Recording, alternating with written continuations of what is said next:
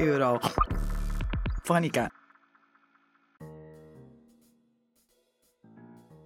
Nel corso del 2023 saranno diversi i paesi europei che andranno al voto per eleggere i propri rappresentanti. Il cammino verso le elezioni europee del prossimo anno potrebbe consegnarci un'Europa dal volto diverso ed è per questo che Eurofonica ha deciso di raccontarvi passo dopo passo gli appuntamenti elettorali che seguiranno nei prossimi mesi.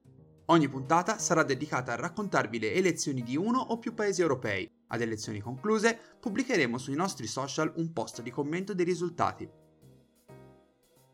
Il Senato olandese verrà eletto il 30 maggio. In questo episodio cercheremo di capire come funzionano il Parlamento e il sistema elettorale dei Paesi Bassi. Analizzeremo i risultati delle elezioni provinciali, molto importanti, tra poco capirete perché, e i temi che hanno animato la campagna elettorale. Infine vi racconteremo cosa succede tra i partiti olandesi e come mai, a stravincere le elezioni, sarà un movimento che prima d'ora non aveva alcun peso politico. Io sono Chiara Andreazza e vi parlo da Maastricht, nei Paesi Bassi. Iniziamo!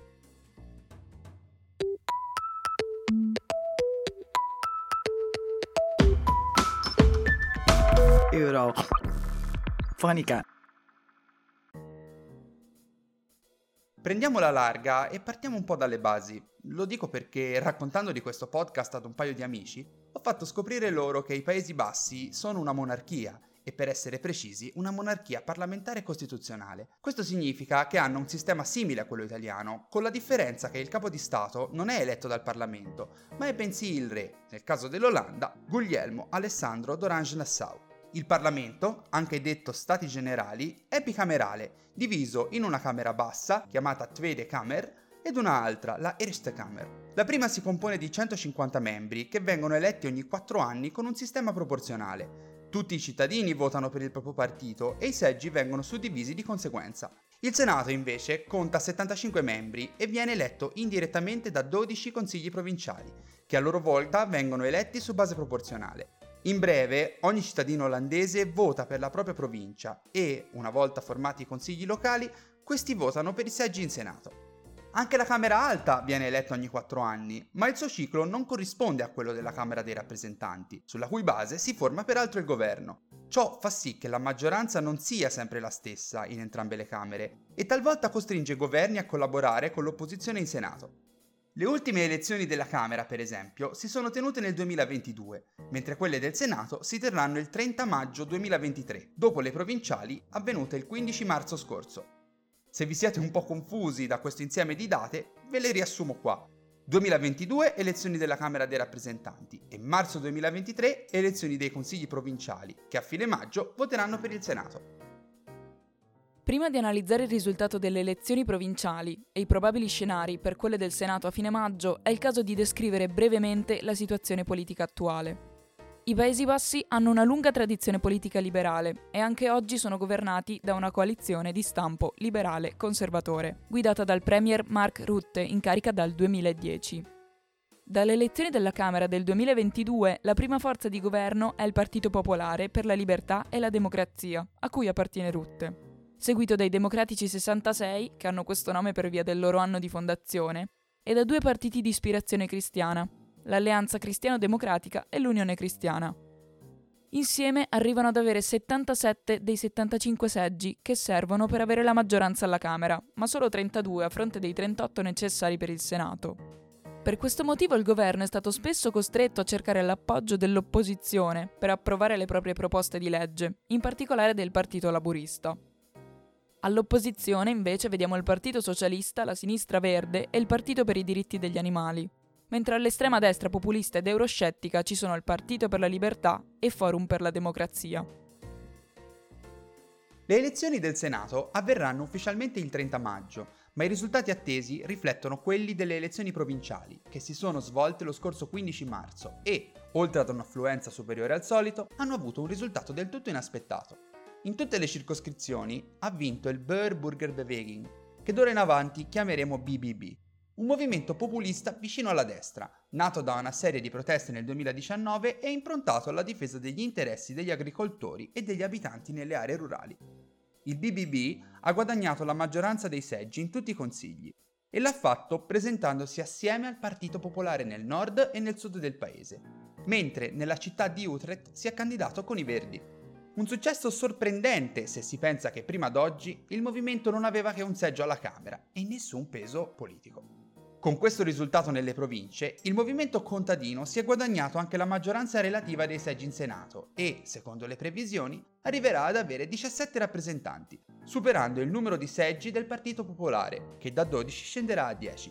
I democratici passeranno da 6 a 5 seggi, sempre secondo le, pro- le proiezioni, e i partiti cristiani a 7. Ciò significa che la coalizione di governo nel suo complesso perderà 10 rappresentanti in Senato, scendendo a quota 22 seggi su 75. Certo, Ruth non aveva la maggioranza in Senato nemmeno prima di queste elezioni, ma il ridimensionamento della sua coalizione renderà necessario trovare un nuovo accordo con altre forze di opposizione, dato che in gioco c'è la tenuta del suo governo. Oltre alla scalata del BBB, Growing Links, la sinistra verde, salirà probabilmente ad 8 seggi in Senato, e, insieme ai sette del Partito Socialista, arriverà a formare un blocco di sinistra piuttosto ampio. Invece, le tanto temute forze populiste di estrema destra sembrano soffrire una battuta di arresto, probabilmente assorbite dall'onda del movimento contadino. Ma da dove nasce il successo del Burgerbewegung? Il tema che ha dominato la campagna elettorale è stato il piano del governo Rutte per ridurre le emissioni agricole di azoto e ammoniaca, delle sostanze che sono prodotte dall'uso eccessivo di fertilizzanti e dall'urina e dalle feci del bestiame. Nel 2019 il governo aveva stimato che per dimezzare le emissioni nazionali sarebbe stata necessaria, tra le altre cose, una riduzione del 30% degli animali d'allevamento entro il 2030. Il BBB era stato fondato proprio per opporsi a questo piano. Il governo aveva stanziato 25 miliardi di euro per acquistare e rinnovare, ma anche chiudere, alcune aziende agricole. Una misura che aveva creato e crea malcontento tuttora, ritenuta ingiusta dagli agricoltori che a partire dal 2019 si sono organizzati in proteste e presidi. Un'insoddisfazione che è stata cavalcata dai gruppi politici di estrema destra, con teorie cospirazioniste e negazioniste, ma anche dal BBB, movimento che dice di rappresentare gli interessi dei contadini e dei cittadini, e che evidentemente è riuscito a convincere l'elettorato. Gli agricoltori non possono fare a meno dei cittadini e i cittadini non possono fare a meno degli agricoltori. Il BBB difende i residenti delle zone rurali che non si riconoscono nella politica del governo, rivolta solamente alle grandi città ha dichiarato Caroline van der Plas, leader del partito contadino. E ancora, ora nessuno può più ignorarci, riferendosi alla vittoria delle elezioni provinciali e quindi in Senato. Un altro partito che ha registrato una crescita importante durante le elezioni provinciali è stato quello della sinistra verde, a conferma del fatto che la sostenibilità e il cambiamento climatico sono state tra le questioni più sentite dall'opinione pubblica durante quest'ultima campagna elettorale sia che si tratti di protestare contro le misure del governo, nel caso del BBB, sia per spingere verso politiche climatiche maggiormente stringenti. La sinistra verde olandese ha registrato ottimi risultati soprattutto nelle aree urbane. Ad esempio, è il primo partito nelle città di Amsterdam, Rotterdam, Utrecht, Maastricht e altre, dove si è presentata con un programma che unisce contrasto all'emergenza climatica e battaglie sociali, come l'aumento dello stipendio minimo e la riduzione delle tasse per le famiglie di reddito medio. Il successo di Groenlinks nelle aree urbane, in contrasto con quello del BBB nelle zone rurali, segnano una profonda spaccatura all'interno della società olandese. Le città, dove vive circa il 25% della popolazione, si spostano sempre più a sinistra nello spettro politico. Al contrario, le campagne, che non si sentono comunque rappresentate dall'elite di governo, votano sempre più a destra. Questo fenomeno è stato determinante nell'ascesa di alcuni movimenti populisti negli ultimi anni. Non ultimo il BBB. Ora, per avere uno sguardo interno sulla vicenda e un'analisi più approfondita dei risultati elettorali, abbiamo intervistato il prof Patrick Basemans dell'Università di Maastricht.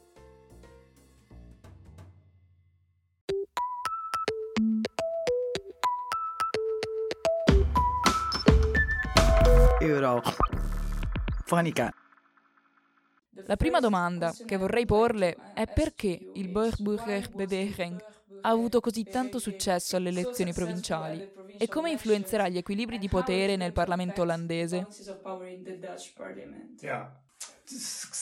Il successo del BBB può essere spiegato da più motivazioni. È iniziato come un movimento, come un partito che rappresentava il voto degli agricoltori ed esprimeva la loro opposizione ad alcuni regolamenti dell'Unione Europea e leggi nazionali. Ma l'analisi del voto delle elezioni provinciali di marzo mostra che le persone che hanno votato per loro non provengono più solo da zone agricole. Molti voti sono arrivati anche dalle aree urbane, che sono infatti le zone in cui si registra il più alto aumento di elettori per questo partito. Una crescita che è venuta per via di varie ragioni, che si sono sommate l'una all'altra e che hanno a che fare con alcuni problemi e sfide della politica e della società olandese.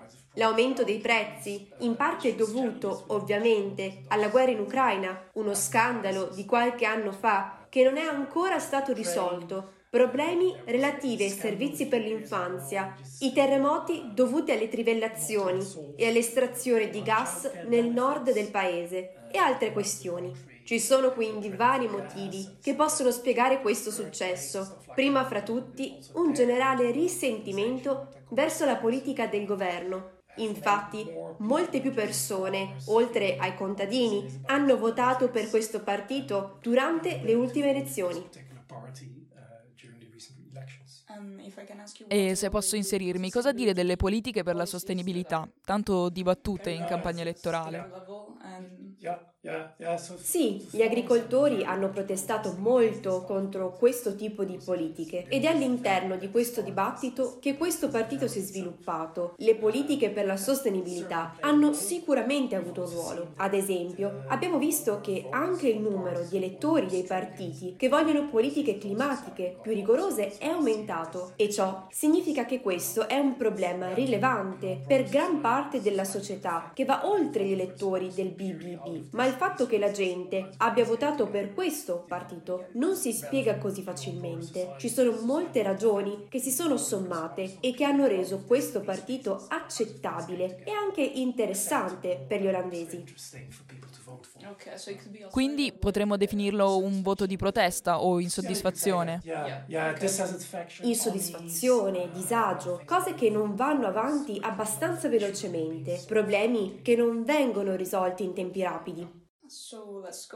Capisco, eh, ma andando avanti con la prossima domanda vorrei chiederle quale ritiene sia la più accurata tra le due definizioni che sono state date al Beweging, tra quella di Caroline van der Plas, leader del movimento, che si riferisce al suo partito come un movimento di destra sociale, e quella di Andrew Crowler, analista politico dell'Università di Amsterdam, che l'ha definito nazionalismo popolare.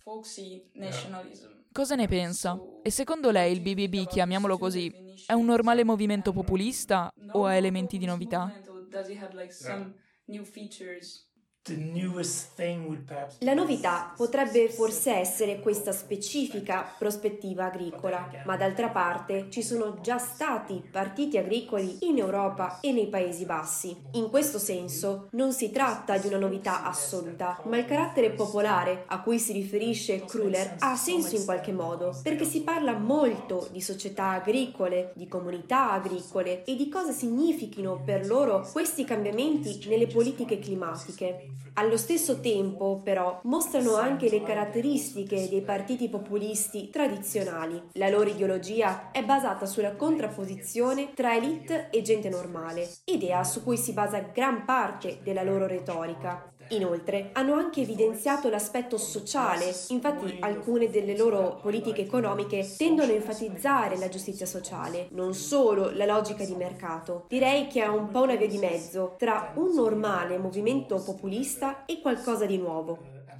È vero che tenga ad essere un partito, ma è un partito populista che, nella sua retorica, cerca di combinare alcune battaglie di estrema destra sull'immigrazione e così via, e anche alcuni elementi sociali, ma allo stesso tempo mantenendo un chiaro fondamento nella protesta agricola, anche se, come abbiamo visto, è riuscito ad attirare anche altri tipi di elettorato.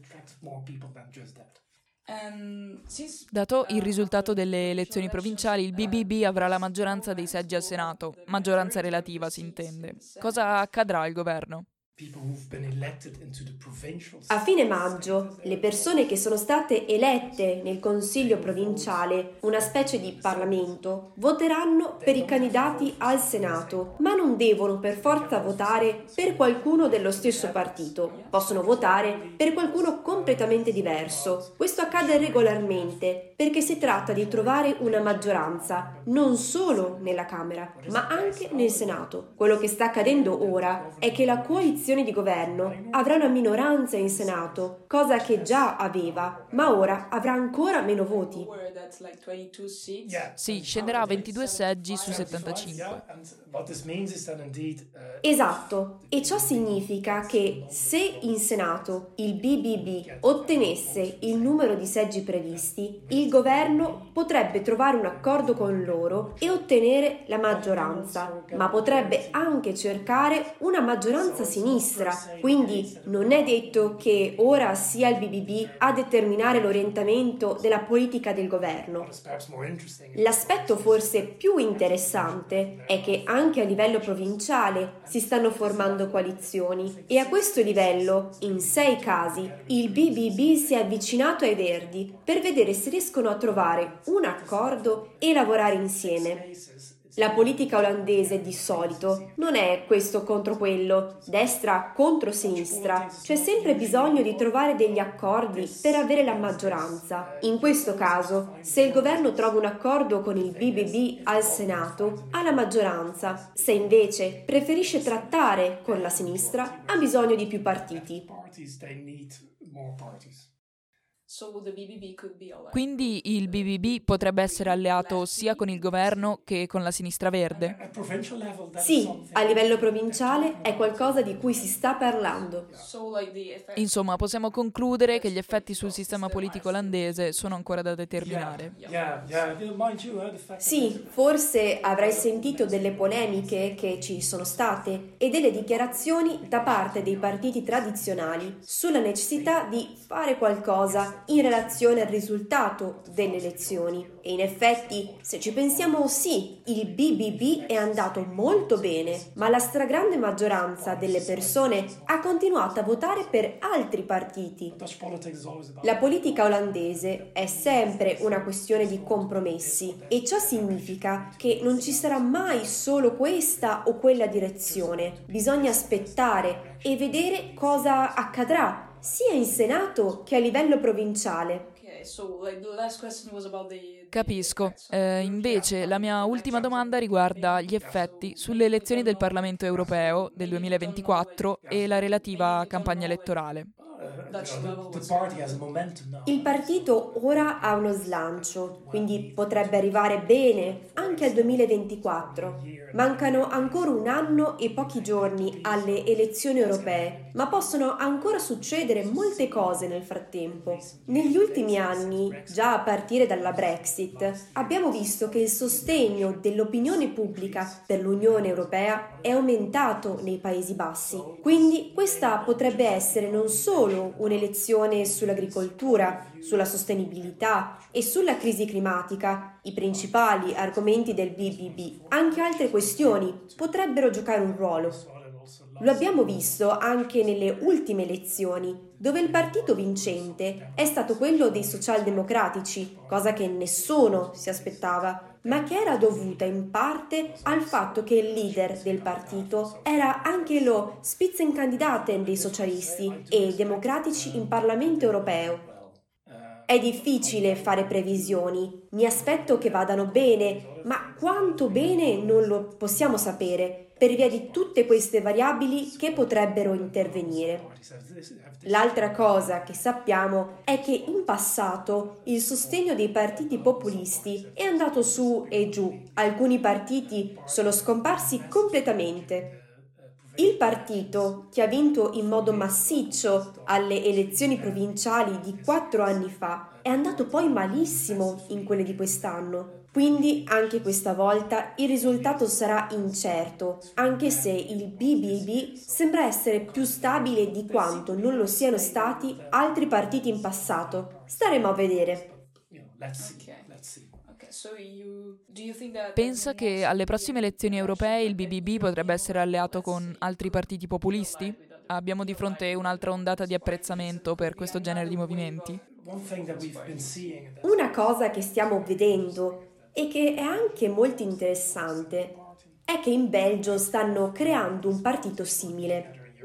Quindi forse avremo più partiti che lavoreranno insieme in Europa, magari un nuovo gruppo al Parlamento europeo. Potrebbe essere uno sviluppo interessante. Dopotutto, uno dei principali punti interrogativi sul BBB è a quale gruppo deciderà di aderire in Parlamento europeo. Si tratta di una questione importante per avere un impatto sulla politica europea, ma allo stesso tempo non è facile capire dove riusciranno a inserirsi. Sarà interessante vedere come si sviluppa la situazione.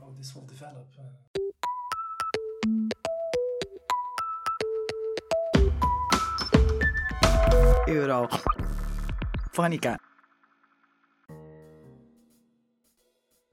Il prossimo 30 maggio i consigli provinciali olandesi voteranno per rinnovare il Senato. Con ogni probabilità il governo sarà costretto ad un cambio di rotta rispetto alla sua tradizione liberale. Resta da capire se deciderà di farlo alleandosi con la sinistra oppure se cederà alle spinte populiste di destra. Le elezioni del Senato saranno osservate speciali anche all'interno dell'Unione Europea, con uno dei governi più convintamente rigoristi degli ultimi anni, quello guidato dal conservatore Mark Rutte, che potrebbe essere costretto a rivedere le sue posizioni. Noi di Eurofonica, come sempre, continueremo ad osservare e raccontare la situazione per voi. Per il momento vi salutiamo e vi diamo appuntamento alla prossima puntata.